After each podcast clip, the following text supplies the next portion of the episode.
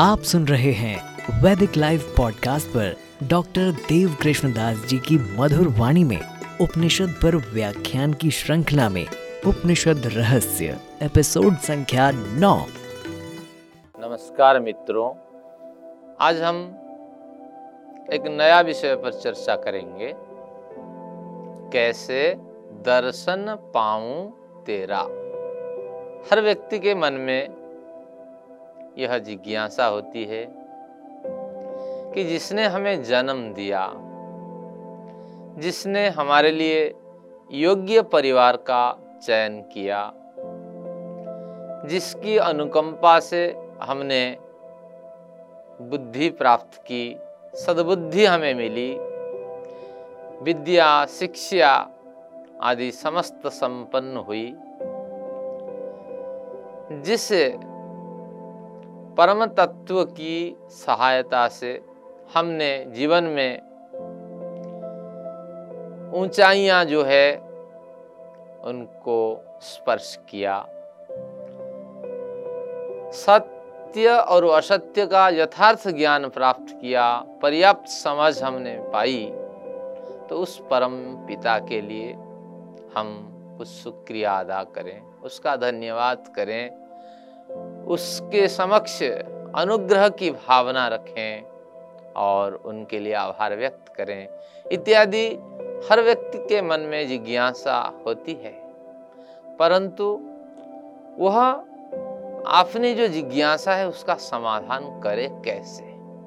शास्त्र कहता है, ईश्वर निराकार है और सर्वव्यापक है और अखंड ऊर्जा तत्व है। न कोई व्यक्ति है, न कोई आदमी है जिससे हमारा व्यवहार हो सके।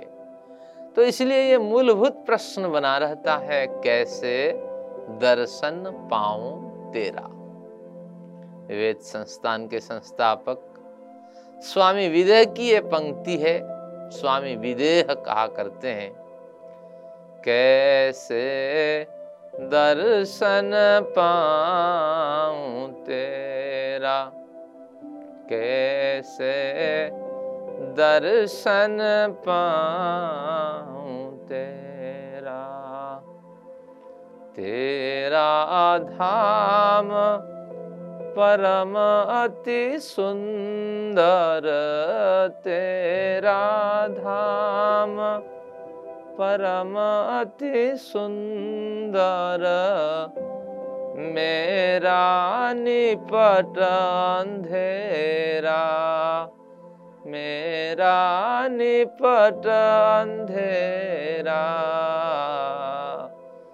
कैसे दर्शन पाऊँ तेरा। कैसे दर्शन पाऊँ तेरा? स्वामी विदेह का इसमें अभिप्राय है कि अविद्यादि पंच क्लेशों से आबद्ध होने के कारण मेरा जो अंतकरण है, अंधेरों में घिरा है। इस अंतकरण को वहन करते हुए मैं कभी आपका दर्शन पाऊँ या न पाऊँ? पर जिज्ञासा मन में होती रहती है, हे ईश्वर, मैं कैसे आपका सानिध्य प्राप्त करूँ? आपके साथ संबंध जोड़ सकूँ? ताकि मेरे हृदय में जो व्यथा है, मेरे हृदय में जो आपके प्रति श्रद्धा है जो मेरे हृदय में आपके प्रति आभार व्यक्त करने की एक इच्छा है, उसकी मैं पूर्ति कर सकूँ। सचमुच ईश्वर हमें किसी राह पे मिलते तो जीवन की ये जो लंबी यात्रा हमारी रही, उस यात्रा में जो भी अनुभव रहा, हम उसके साथ निश्चित रूप से विनिमय करते। क्या बढ़िया आनंद आता, क्या बढ़िया क्षण प्राप्त होता। काश ऐसा अवसर हमें मिलता नहीं। और हमारे शास्त्रकार मुनि ऋषि हमें ऐसा अवसर प्रदान करने के लिए उत्साहित तो करते हैं, लेकिन हमारे लिए प्रतिबंधक लगा रखे हैं कि जब तक आप उसके गुणों को, कर्मों को नहीं जानोगे, तब तक उसके साथ संबंध व्यवहार करके आपको आनंद नहीं मिल पाएगा। यही ऋषि मुनि कहते हैं। तो इस संदर्भ में ईशोपनिषद की चर्चा करते हुए अब हम पहुँचते हैं ईशोपनिषद के चतुर्थ मंत्र में, जिसका विषय आज हमने रखा, कैसे दर्शन पाऊँ तेरा। प्रश्न यह भी उठता है कि ईश्वर अगर हमें मिल जाए, मान लीजिए ईश्वर एक व्यक्ति है, अगर हमें मिल जाए तो उस ईश्वर को प्राप्त करके हमें खुशी नहीं होगी। क्यों? क्योंकि जिस जिस ईश्वर के बारे में हम जानते ही नहीं है, जब कभी उनके बारे में हम सुनते ही नहीं है, पढ़ते ही नहीं है, केवल जानते हैं ईश्वर सर्वव्यापी है घट घट में है कण कण में मौजूद है, केवल इतना जानते हैं जिस ईश्वर के गुण, कर्म, स्वभाव से हम अपरिचित हैं, जो सर्वेशम अपि गुरु कालेन अनवच्छेदाद आदि सूत्र के माध्यम से समस्त गुरुओं के गुरु है, समस्त ज्ञान विज्ञान का अधीश्वर है। उसको अगर हम नहीं जानते हैं, जो कि प्रत्येक आत्मनि परिव्याप्त है तो प्रत्येक चेतनाधिगमोप्यंतराया भाव समस्त तत्वों में, समस्त पदार्थों में चेतन शक्ति के रूप में जो मौजूद है और जो ईश्वर, क्लेश, कर्म, विपाक, आशय आदि से रहित निर्विकार परम तत्व है, जब तक हम उसके बारे में जानते नहीं हैं, वह ईश्वर हमें मिल जाने पर भी उतनी श्रद्धा, उतनी रुचि हमें उत्पन्न नहीं होगी। क्योंकि उसके बारे में जानना ज़रूरी है।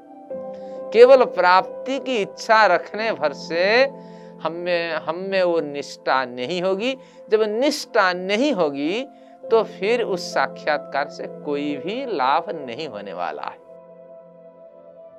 देखिए, जिस व्यक्ति को आप नहीं जानते, राधा को नहीं जानते, श्याम को नहीं जानते, राम को नहीं जानते तो उस राम के, श्याम के, राधा के गुजरने से कोई फ़र्क आप पे नहीं पड़ता। तो इसलिए जिसे आप प्राणा चाहते हो, उसके बारे में गंभीरता से समझ लेना चाहिए कि इस सृष्टि में उसकी भूमिका क्या है, इस सृष्टि में उसकी महत्ता क्या है और उसकी प्राप्ति होने से हमें क्या लाभ होगा। यह जब जान लेते हैं तो उस व्यक्ति के प्रति अविचल श्रद्धा उत्पन्न होती है। एक बढ़िया उदाहरण से इसकी पुष्टि की जा सकती है। गीतांजलि लिखने वाले हमारे जो विद्वान रहे रविंद्रनाथ टैगोर, वो एक कविता में लिखते हैं कि ईश्वर को प्राप्त करने की बड़ी इच्छा हुई। और बड़े दिन मनन, चिंतन और शास्त्रों के श्रवण करने के बाद पता लगा कि फलाने मोहल्ले में ईश्वर निवास करते हैं। तो रविंद्रनाथ टैगोर लिखते हैं कि मैंने यात्रा शुरू की। उस मोहल्ले में पहुँचने के लिए, बड़ी कठिनाई में उस मोहल्ले में पहुँचा और उतने नंबर बिल्डिंग पे भी पहुँचा और ईश्वर के निवास का एक तख्त वहाँ लगा था, एक साइन बोर्ड लगा था। तो उससे अनुमान किया कि ईश्वर ऊपर मंजिल में रहते हैं। तो मैं मंजिल पे मंजिल चढ़ता हुआ ऊपर मंजिल पे पहुँचा और आखिर में जब उस ऊपर मंजिल के प्रवेश द्वार मिला। वहाँ भी ईश्वर का भवन का नाम लिखा था। सर्वव्यापी, निराकार परमेश्वर का निवास स्थान उसको गंभीरता से पढ़ा। अब भूल चूक होने का कोई सवाल ही नहीं था।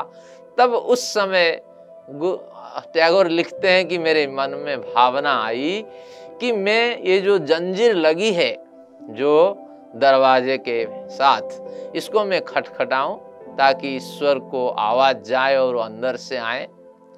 फिर मैंने हाथ बढ़ाया, लेकिन मन में भावना आई कि अगर खटखटाऊं, ईश्वर मुझे देख लिए या मुझे मिल गए तो इसके बाद मेरे साथ बातचीत होगी। पल दो पल में ईश्वर को प्राप्त करने की जो इच्छा, वो खत्म हो जाएगी और ईश्वर के साथ हमेशा के लिए मेरा संबंध हट जाएगा क्योंकि कई अरब खरब आदमी हैं, कई अरब खरब प्राणी संसार में हैं। ईश्वर उनके लिए अगर इतना समय दें तो कहाँ उनके पास समय है? तो इस भावना से फिर टैगोर जी लिखते हैं कि फिर मैंने हाथ वापस ले आया और मैंने सोचा उस ईश्वर को दर्शन करके मुझे कोई खुशी नहीं मिलेगी, क्योंकि उस ईश्वर की तड़पाहट में मुझे बड़ी खुशी है।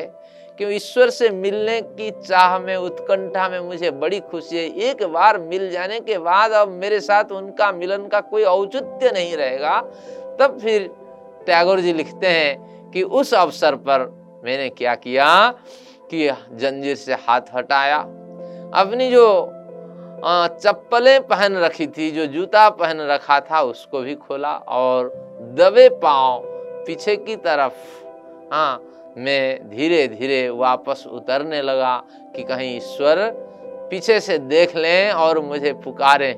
तो मैं पीछे की तरफ़ अब चलने लगा धीरे धीरे उतर गया और मंजिल के नीचे आकर के मैंने प्रण किया कि आज से ईश्वर से मिलने की मैं चाह नहीं रखूँगी, बल्कि ईश्वर के गुणगान करता रहूँगा।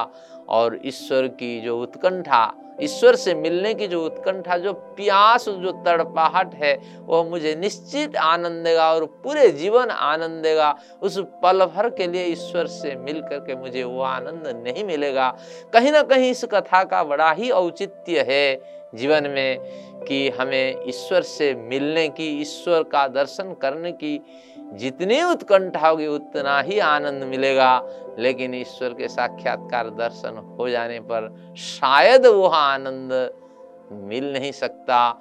इसलिए हमें ईशोपनिषद के इस चतुर्थ मंत्र का आज गंभीरता से अध्ययन कर लेना चाहिए। आइए मंत्र पाठ करते हैं।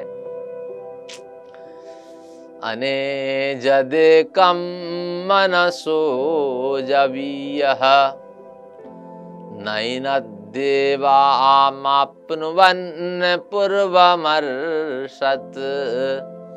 तद्धावत्वन्यानत्येति तिष्ठत् तस्मिन्नापुमातरिस्वादधाति।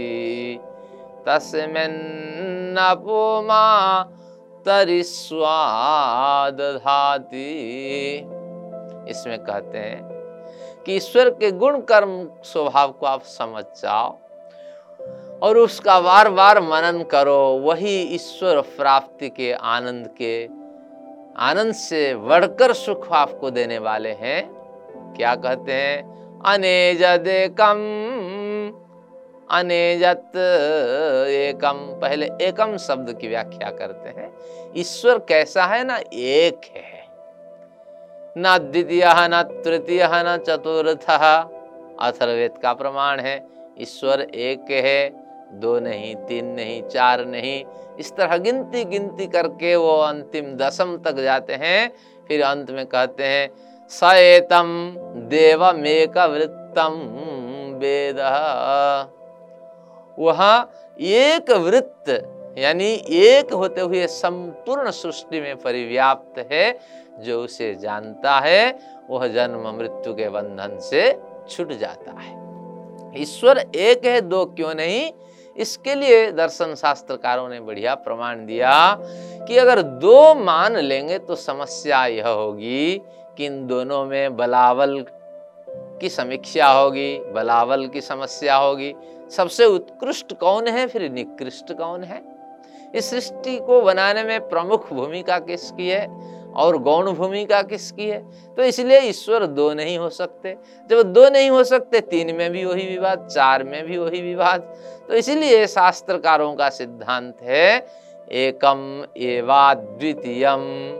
ईश्वर एक है और उसकी पुष्टि में, उस अद्वैत की पुष्टि में कहा, एव अद्वितीयम।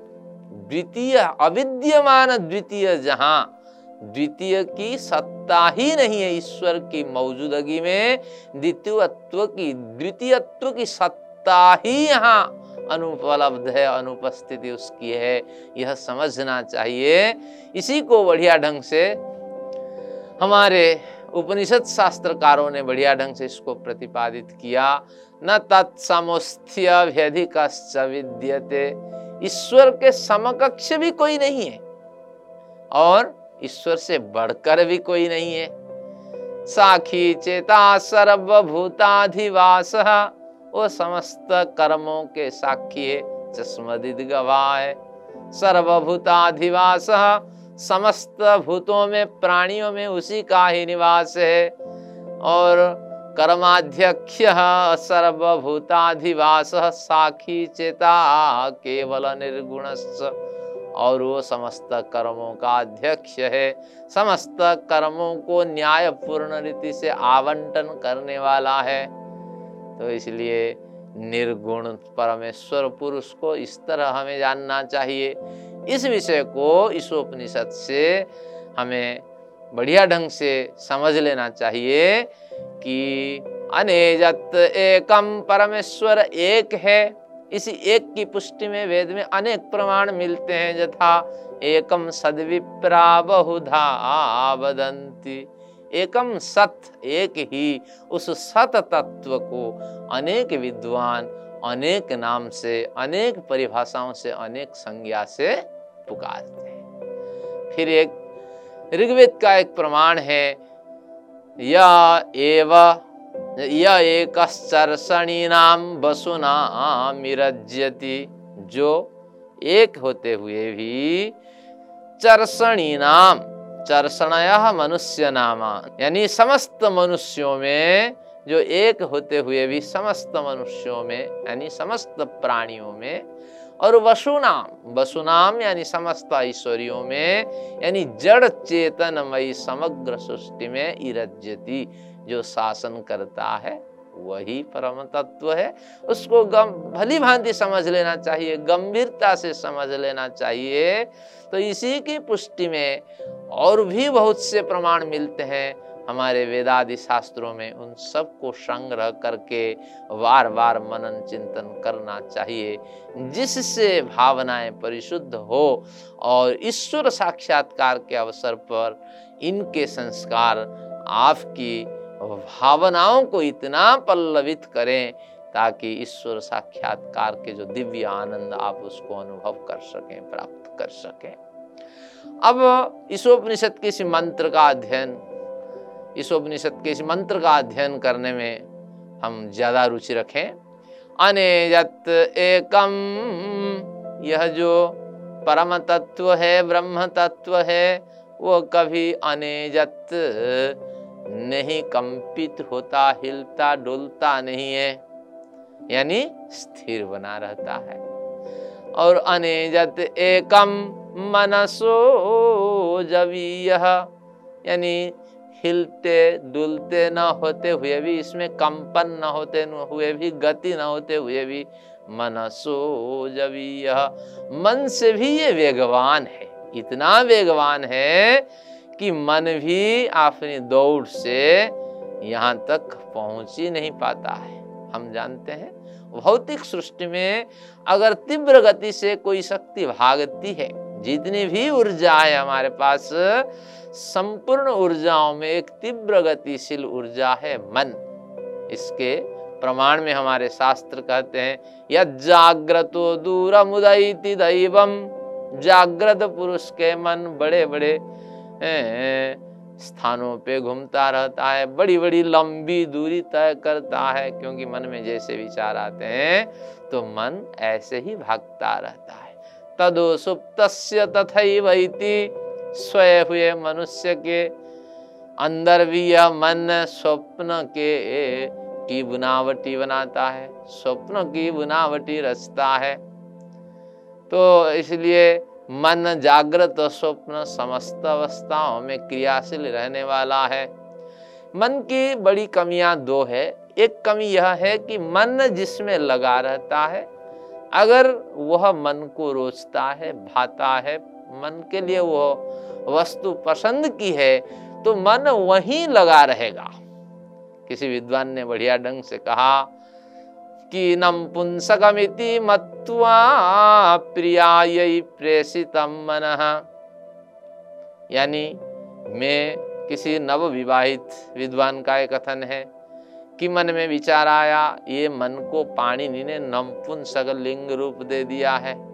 तो इस नमपुंसक मन को, जो नमपुंसक है, न पुरुष से उसका संबंध है, न स्त्री से संबंध है, इसलिए जो प्रिया अभी मायके में है तो उस प्रिया के पास इस नमपुंसक मन को मैंने भेज दिया।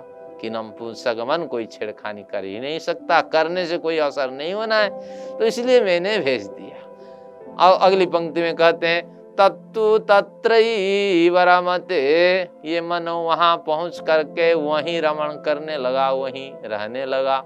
मैं तो भेजा था, ये नमपुंसक मन है और प्रिया के आलिंगन से आहत होकर के वापस लौट आएगा संदेश लेकर के, लेकिन ये मन जाके वहीं रमने लगा। तो मुझे संदेह अब होने लगा पाणिनि के व्याकरण शास्त्र से कि पाणिनि नाहता वयम, कि पाणिनि के द्वारा हम सब मारे गए। पाणिनि अगर मन को नमपुंसक लिंग का दर्जा नहीं देता तो हम भी उस मन को या मैं भी उस मन को मेरे प्रेयसी के पास नहीं भेजता।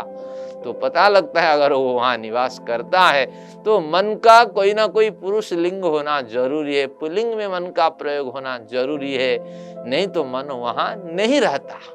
ये तो व्यंग्य का विषय है, लेकिन तात्पर्य यही है, मन को आप जहाँ भेज दो अगर मन का वो पसंदीदा, मन की वो पसंदीदा जगह है तो मन वहीं रमण करने लगेगा। तो इसलिए परमेश्वर सर्वव्यापी है, उस परमेश्वर का समकक्ष कहा मन हो सकता है? इस मन में और एक बड़ी त्रुटि है।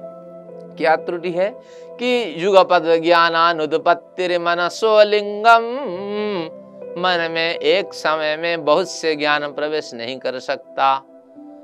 ये मन में एक समय में अगर 90 परसेंट सक्रियता मन में है तो एक समय में, एक ज्ञान में ही वो 90 परसेंट सक्रियता प्राप्त कर सकता है।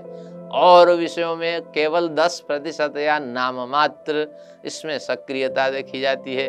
जैसे मार्ग में हम चलते हैं, गाड़ी चला के जाते हैं, मंजिल पहुँचना हमारा प्रमुख लक्ष्य होता है। लेकिन और आसपास गाड़ियाँ गुजरती हैं, लेकिन ज़्यादा से ज़्यादा मानसिक सक्रियता हमारे गाड़ी में बनी रहती है, हमारे रास्ता में, हमारी सड़क में बनी रहती है, औरों में नाम मात्र ही मन का स्पर्श होता है। तो ये मन में इतनी क्षमता नहीं नहीं कि एक साथ अनेक ज्ञानों को प्राप्त कर सकें। तो इन दोनों कमियों के चलते मन कभी भी परमेश्वर के साथ बराबरी नहीं कर सकता। इसलिए ऋषि कहते हैं अने जदे कम मनसो जबी, यह न चलता हुआ भी, न कंपित होता हुआ भी, ये मन से तीव्र गामी बना रहता है, क्योंकि ईश्वर सर्वव्यापक है। तो उनको गमन करने की कोई आवश्यकता नहीं है, और अगर ईश्वर की गमन की बात माने तो अखंड ऊर्जा के स्रोत सब जगह ओतप्रोत है और ताने वाने की तरह परिव्याप्त है और गति का प्रश्न ही नहीं है। मन वापस गति करके फिर आपने मूल स्वरूप पे आ जाता है। परमेश्वर को तो प्राप्त नहीं कर पाता है, लेकिन परमेश्वर की बराबरी नहीं कर सकता यात्रा में। तो इस तरह परमेश्वर को असीम शक्ति और सामर्थ्य का अधीश्वर इस उपनिषद का यह मंत्र बताता है। अगली पंक्ति उठाते हैं। न देवा, आपनुवन पूर्वमर्षत एनत देवा, न आपनुवत। देवताओं ने उसको प्राप्त, इस परम तत्व को प्राप्त नहीं कर पाया। देवताओं ने भी दौड़ी लगाई। देवताओं की दौड़ चलती रही कि हम परमेश्वर को समझ लें। इस देवताओं से क्या अभिप्राय है? ना संपूर्ण इंद्रियाँ देव शक्ति का प्रतीक है। इन इंद्रियों के माध्यम से मन परमेश्वर को जानने की बड़ी रुचि हुई। तो इसलिए इन इंद्रियाँ अपनी अपनी तरफ़ से प्रयत्न करती रही कि परमेश्वर को हम जाने। अब देव शक्ति के अर्थ में विद्वानों का अर्थ ले सकते हैं। विद्वानों ने भी बड़ा ही प्रयत्न किया कि उस परमेश्वर को हम जान पाए, उस परमेश्वर की दौड़ के साथ हम भी अपनी दौड़ लगा सकें। लेकिन शास्त्रकार कहते हैं, वो भी असफल रहे। ये प्राकृतिक शक्तियाँ भी देव है और जो दिव्य शक्तियाँ हैं, सकारात्मक भावनाएँ हैं, ये भी देव हैं। अगर ये सब मिलकर के दिव्य शक्ति बन करके दौड़ लगाएँ तो भी उस परमेश्वर तक नहीं पहुँच पाएँगे। आगे कहता है, पूर्वम अरसत। ये जहाँ पहुँचना चाहते हैं, परमेश्वर वहाँ पहले पहुँचे हुए होते हैं। तात्पर्य यही है कि परमेश्वर सर्वव्यापक है। यहाँ भी मौजूद है, वहाँ भी मौजूद है। कहीं कोई भेद नहीं है और अखंड ऊर्जा स्रोत के रूप में मौजूद है। चीटी में परमेश्वर की सत्ता जितनी है, हाथी में उतनी है। तो इसलिए परमेश्वर को ना कोई आकलन कर सकता, परमेश्वर के साथ न कोई बराबर कर सकता और दौड़ लगाने की बात तो दूर। परमेश्वर के साथ किसी का अस्तित्व टिक ही नहीं सकता। तो ऐसे असीम सामर्थ्य के अधिकारी परमेश्वर की चर्चा करते हुए ईशोपनिषदकार अगली पंक्ति कहते हैं, तद्धावत्वन्यानत्येति तत्तिष्ठत धावत अन्यान अत्येति।